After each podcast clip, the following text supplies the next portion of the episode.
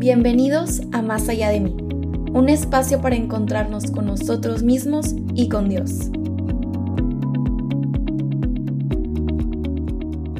Pues bienvenidos de nuevo a este podcast Más allá de mí. Ya estamos cerrando con la primera temporada, bastante emocionados, aunque también extrañamente un poco nostálgicos tal vez con esta aventura que va empezando, pero siente que ya llevamos tiempo en ella, que, sentimos que ya llevamos tiempo trabajándola y pues bueno, les agradecemos por acompañarnos a lo largo de esta primera temporada. Y pues esperamos que se queden con nosotros estos últimos dos capítulos que quedan. Ya se está poniendo bastante interesante porque en estos últimos capítulos que hemos estado hablando de ambas dimensiones, tanto la psicológica como la espiritual, pues bueno, el día de hoy tenemos algo todavía más práctico en sentido sí emocional, pero que sabemos que se va a complementar perfecto con lo que estamos trabajando en la parte espiritual y preparándonos para un último capítulo que sabemos que pues a cualquiera le puede servir y a cualquiera le puede ayudar bastante en estos procesos que hemos estado acompañándolos, ¿no? Y pues bueno, tenemos de nuevo, como siempre, aquí a Verónica Camacho, que hoy va a estar guiando bastante el capítulo porque vamos a estar hablando de técnicas y herramientas que nos van a ayudar pues de primera mano, más allá de estos procesos que hemos hablado sobre acompañados y sobre investigar un poquito más, trabajarlos un poquito más, pues bueno, ¿por qué no tener algo un poquito más tangible y práctico que podamos utilizar? Y pues bueno, pero no sé si nos quieres platicar un poco de lo que vamos a ver ahorita. Claro que sí, gracias Alexander.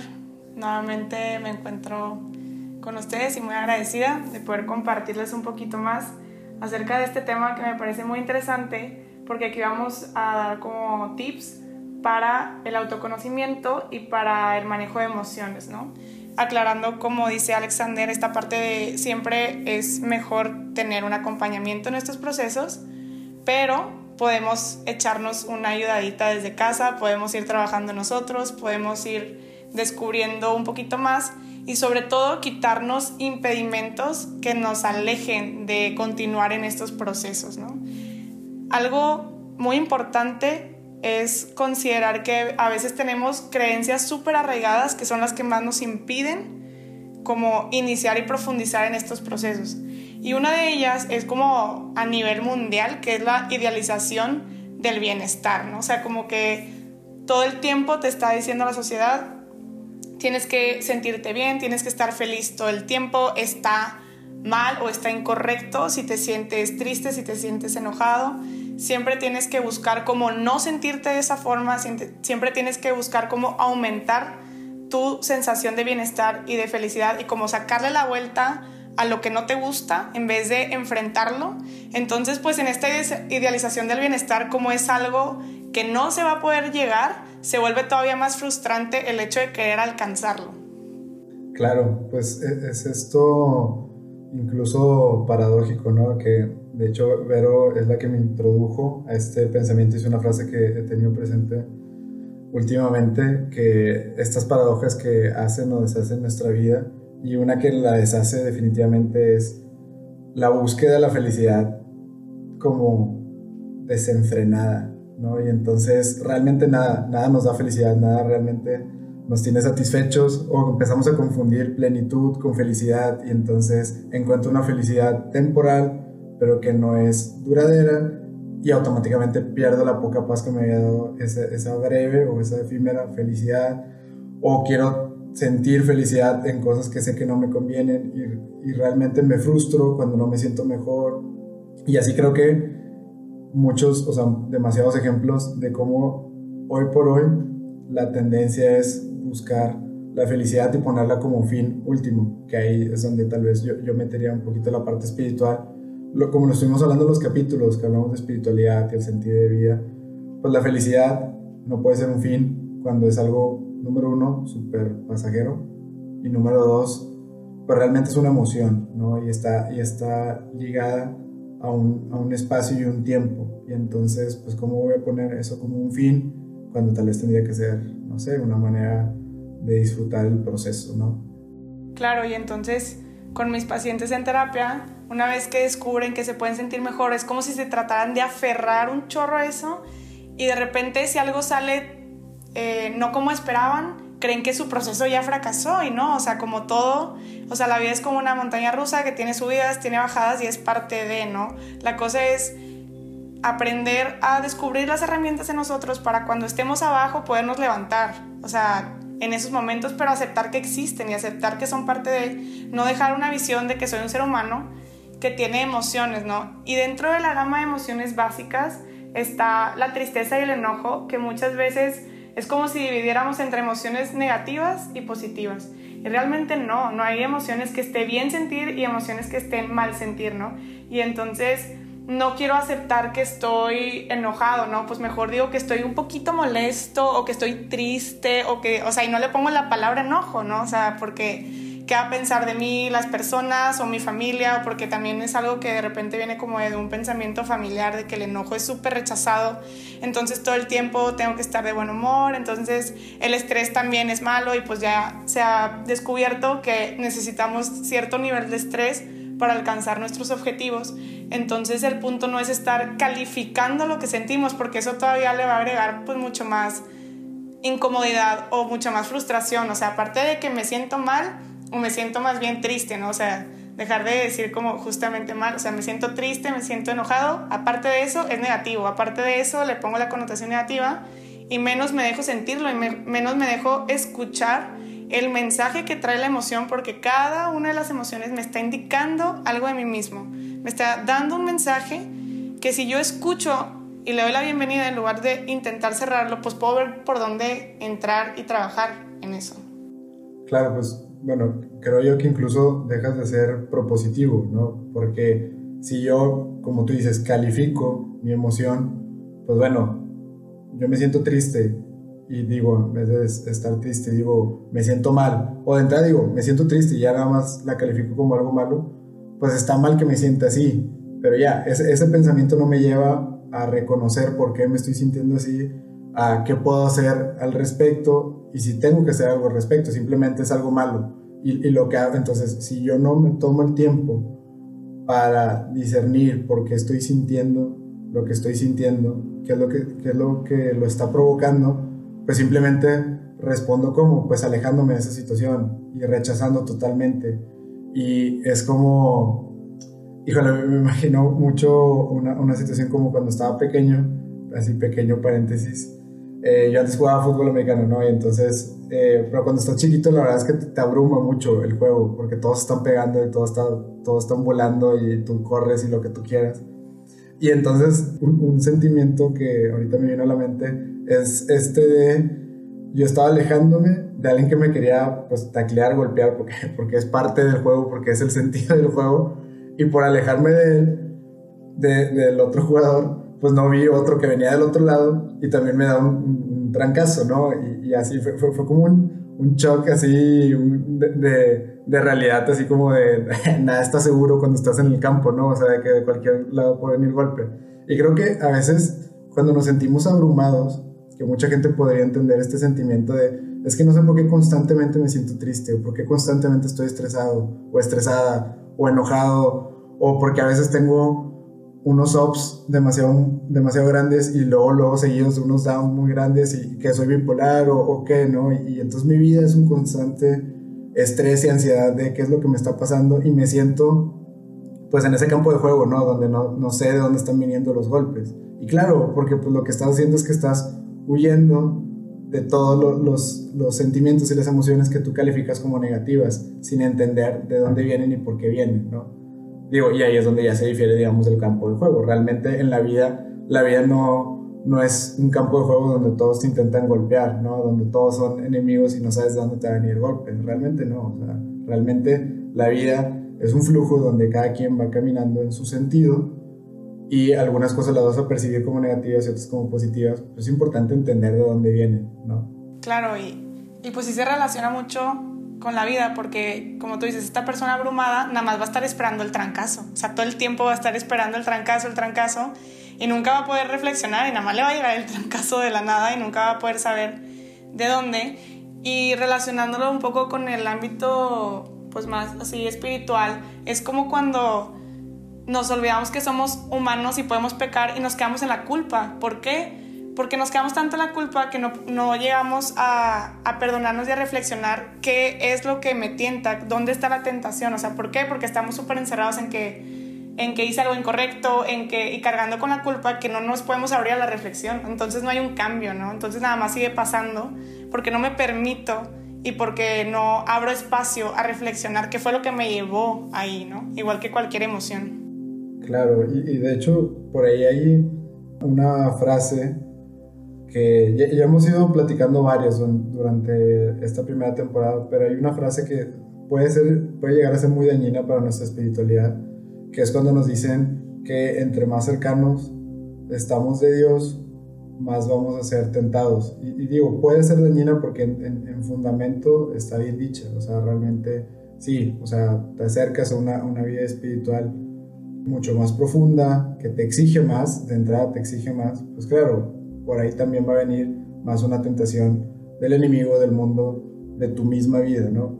Pero creo que puede llegar a ser muy dañina porque ¿qué es lo que le pasa a muchas personas que ya todo lo quieren asociar como, como eso, o sea, como un, un, un constante voy contracorriente, un constante todo es amenaza, todo es tentación y entonces te vuelves, ¿qué? Pues eso, eso que, que creo que a nadie le gusta sentirse así y que casi todos nos sentimos así constantemente, pues alguien como tú dices, esperando el trancazo, esperando el, de dónde va a venir la siguiente tentación, dónde voy a volver a caer, y ahora con qué estoy pecando, y ahora qué hice mal, y ahora de qué manera no estoy dando testimonio, de qué manera me estoy defraudando a mí mismo, estoy defraudando a los demás. Y realmente no, o sea, esa frase está orientada a sí, van a venir las tentaciones en medida que tú vayas discerniendo tu, tu, voluntad, tu sentido de vida de la mano de Dios y vayas desarrollando tu espiritualidad y cada vez se vuelve una espiritualidad más profunda, pero con ganas de, de advertirte de, y aún así sigue, ¿no? Es más una invitación a, va a venir y tienes que seguir, va a venir y aún así vas a ser pleno en Dios, va a venir y, una, y aún así vas a encontrar gracia, vas a encontrar o vas a buscar la santidad, ¿no? Y de hecho vas a encontrar esa, esa gracia santificante en tu vida. Y entonces, más que un, ahí viene el golpe, es no, no dejes que te distraiga, no dejes que te tumbe o no te quedes tirado. Recuerda que en este proceso te vas a caer, te vas a levantar, ¿no? Exactamente, de eso se trata, de saber más bien que si me caigo me voy a poder levantar. ¿Por qué? Porque Dios está conmigo, porque me dio las herramientas necesarias para yo poderme levantar y porque las tengo, ¿no? Simplemente es cuestión de irlas trabajando, desarrollando, etcétera, ¿no? Y entonces, ya que quito el estigma de que tengo emociones y que puedo sentir y que a veces voy a estar triste, enojado, feliz y demás, les empiezo a poner nombre, ¿no? Y es diferente, empieza a cambiar como mi lenguaje acerca de, de, cómo me siento y empiezo a reconocer, y es importante, cómo puedo expresarlas, qué me sirve a mí para expresarlas, si me sirve hablar, si me sirve pintar, dibujar, dormir, ¿no? O sea, liberarlas de mi cuerpo porque sí es bien sabido y la verdad es cierto que existen enfermedades psicosomáticas y muchos son pues todo esto que, que, se guarda en el cuerpo, ¿no? Y que tiene que salir de alguna forma porque no aprendemos a expresarlo, porque aparte de que está incorrecto sentirlo, está incorrecto expresarlo, ¿no? Como que el doble y pues no, nada que ver, o sea, es necesario, o sea, si no vamos a hacer simplemente un globo que se infla hasta que revienta, ¿no? Y por eso hay gente que, no, pues es que yo no me quiero enojar. Es que no me quiero enojar porque yo cuando me enojo exploto. Pues sí explotas porque te guardas como por seis meses todos los enojos que traes. Entonces no hay una forma de, no explotar. O sea, pues sí, es, normal, ¿no? Entonces es necesario irle poniendo nombre y reconociendo cómo expresarlas y de, de ahí vas a poder como tener la, la confianza o la comodidad de preguntarte qué pensamiento se me cruza en la cabeza cuando siento esto, cuáles son los, los detonantes, o sea, cuáles son las situaciones que me hacen sentir así, pero si no empiezo por ponerle nombre a lo que siento y por aceptar que lo puedo sentir, pues menos, o sea, menos voy a empezar como en este proceso y de eso se trata, y poco a poco le pongo nombre, poco a poco veo qué situaciones son las que me afectan. Un trabajo reflexivo de 15 minutos bajo el Espíritu Santo diario me puede ayudar hasta encontrar patrones. ¿Sabes qué? Todos los lunes me pongo súper de mal humor porque pues porque me cae mal un compañero, ni siquiera me había dado cuenta que, que, su voz o no sé, que su personalidad o lo que sea, ¿no? Pero no lo voy a encontrar si ni siquiera me permito reconocer que estoy enojado o que estoy en disgusto o que estoy triste, ¿no? Claro. Y ahí me gustaría preguntarte, porque yo he leído o he visto por ahí y me imagino que tiene mucho que ver con diferentes teorías, pero aproximadamente, pues, ¿cuántas emociones hay? O sea, y te digo, tal vez no un número exacto, pero, pues, en definitiva, pues, entender más o menos alrededor de cuántas son, ¿no? Y, no, por, no por saber el número, sino por quitarnos esa idea de la cabeza de que hay dos, tal vez, o tres, o cuatro, ¿no? O la de, como esa película que se puso de moda hace unos años, a mí me gustó mucho, hace como cinco años, eh, intensamente, ¿no? Eran cinco emociones, ¿no? Y a, mí se me hacía como increíble decir de que, wow, como que pues, somos reducidos a, a cinco emociones y, y, y, que aparte una toma control de todo nuestro ser en un momento dado y las demás es como que, ah, bueno, ahí me avisas cuando sea mi turno, ¿no? Como, no sé, haciendo siendo un área tan gris, el de las emociones, y lo digo en el buen sentido, o sea, tan, tan interconectado, tan complejo, tan profundo, ¿no? Sí, pues realmente todavía se sigue como investigando mucho este campo por lo mismo, de que no es tan simple y de hecho todavía hay autores que se pelean que si son cuatro o son seis emociones básicas, ¿no? De repente hay unos que, que le meten el miedo, la sorpresa, o sea, como que le van ahí variando el asco y así. Este, pero no, o sea, hay más de 400 emociones, o sea, y se van ampliando y ampliando y ampliando, pero luego llama la atención que le preguntas a alguien cómo, es, cómo se siente, bien, es bien, o sea, ¿cuál, ¿qué emoción es esa, no? O sea, que no le, no con sueño, pues ¿qué, ¿qué palabra le puedes poner, o sea, cómo se llama lo que estás sintiendo y me pasa mucho así eh, con mis pacientes, ¿cómo, cómo estás? Eh, ¿Cómo te sientes? Bien. Y luego ya se me quedan viendo, ah, bueno, me siento así, o sea, como que lo tienen que practicar literalmente, o sea, no lo traemos para nada arraigado y a mí también me pasa.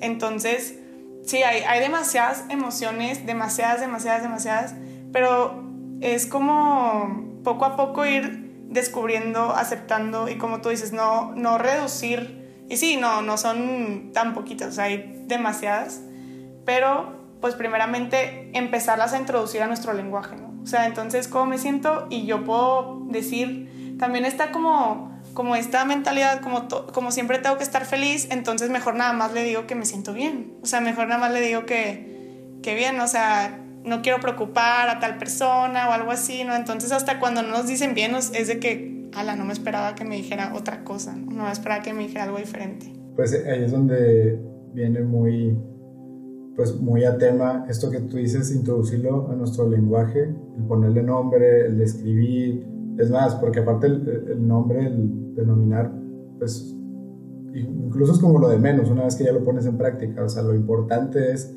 pues sí escribe, o sea, sí, sí profundiza en qué, es lo que te está haciendo sentir así, por qué te sientes así, cómo, cómo es que te sientes realmente, ¿no?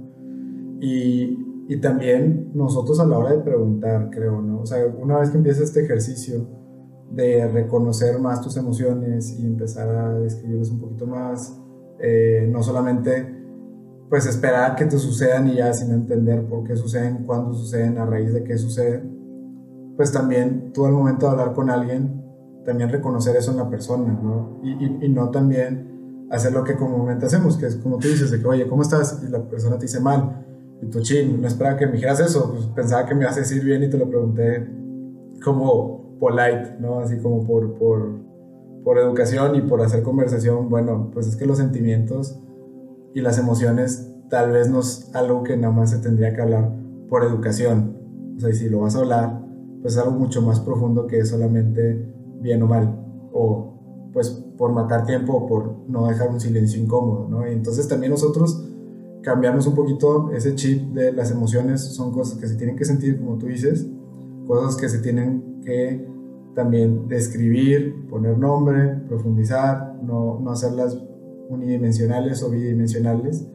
Y luego un tercer paso sería pues reconocer que las emociones es algo que tienes que pues, expresar, compartir, eh, sentir, ¿no? Y, permitir que existan en tu vida, porque si no, pues simplemente se vuelve un tema poco hablado y poco hablado por ti, poco escuchado en los demás, y entonces qué feo que tus emociones sean un tema tabú en tu vida.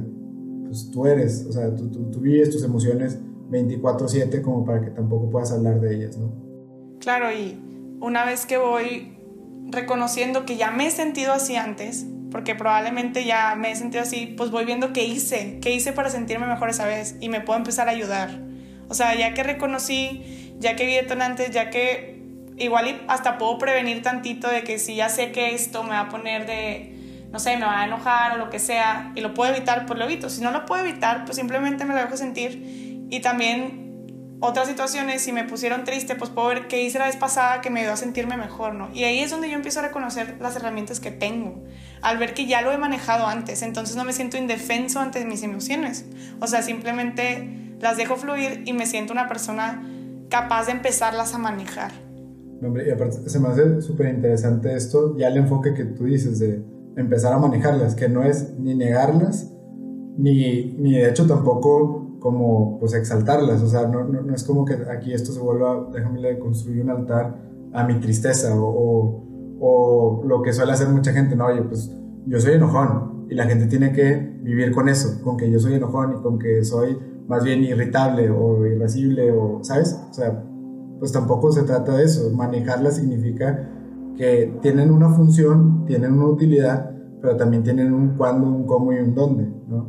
Y entonces que no, que no se vuelvan controladores de mi vida, pero a la vez que tampoco las vuelva o las mande al asiento de atrás y que no, no figuren en mi vida, ¿no? Entonces manejarlo creo que es un término increíble. Claro, y aquí es donde empieza este proceso de amarme a mí mismo. ¿Por qué? Porque me empiezo a aceptar como soy, ¿no?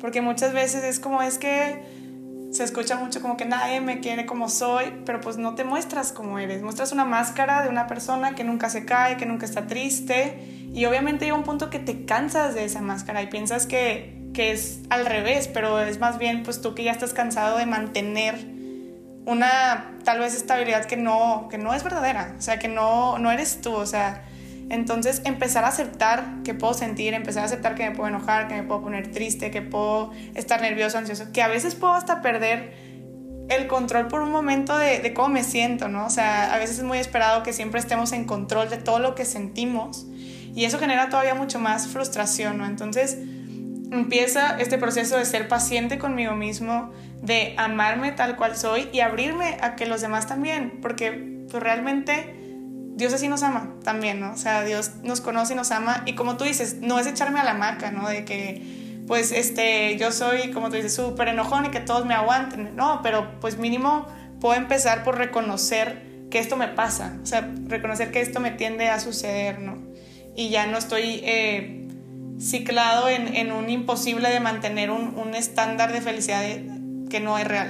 Claro, y de hecho a, a mí me encantaría que quienes nos estén escuchando tomen nota también de cómo se expresa pero, o sea, digo, así pequeño paréntesis, eh, ahorita yo reconozco bastante cómo Vero es alguien que tiene en su lenguaje el expresar sus emociones, o sea, desde como dice, no sentirnos frustrados cuando, ¿saben? O sea, frustración viene de yo quiero tomar control, como dice Vero, y no puedo tomar control. Entonces yo espero algo y no sucede eso es como una frustración que es bien diferente a pues, sentir impotencia, algo que está fuera de mis manos, ¿no? Ahí es donde siento tal vez, no sé, yo, lo relaciono un poquito más cargado a la tristeza que a la ira, la impotencia porque es más algo que está fuera de mis manos, entonces yo me lamento que está fuera de mis manos. Entonces, digo, nada, nada así como pequeño paréntesis, eso, o sea, como lo importante que sí es integrarlo a nuestro lenguaje porque entonces podemos expresarnos y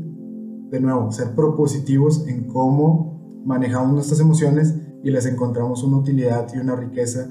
Y es algo que le agrega a mi vida, no es algo que me impide vivir o que me, me, distrae de mi vida, no, para nada. O sea, las emociones son parte de, ¿no? Ni buenas ni malas, sino parte de, ¿no? Y entonces, en medida que lo vamos reconociendo y lo vamos entendiendo, pues se vuelven parte de, de mi lenguaje y no solamente del verbal, sino también del no verbal, ¿no? Y entonces dice Vero, me puedo sentir frustrado cuando no tengo control sobre lo que siento, pero realmente tengo que ser, no sé, paciente y perseverante en la manera en que busco desarrollar este proceso para encontrar esa paz que me no, sé si me estoy explicando que pues estoy hablando de mis emociones, pero está hablando de sus emociones, está hablando de, de las emociones como tal, pero de manera propositiva, de manera útil, que a veces se nos escapa, se nos escapa porque cuando hablas de las emociones es cuando vas a contarle el chisme a un amigo de cómo te sientes con tu pareja, punto, ¿no? O, o cuando me siento mal del trabajo y me quiero quejar de algo. Y entonces como que, pues claro, si, si yo le empiezo a atribuir a las emociones solamente esta connotación negativa,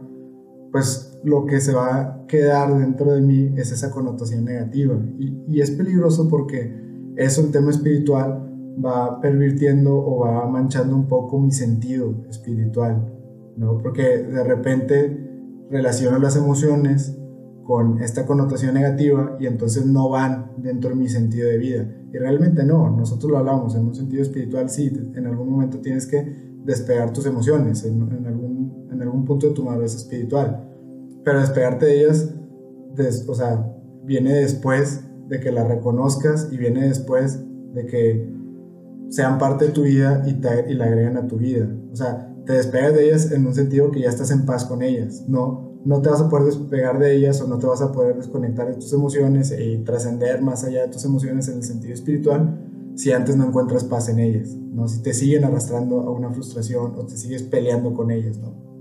Claro, porque realmente las emociones están ahí para una función clave y adaptativa en la vida. O sea, realmente no sobreviviríamos sin las emociones.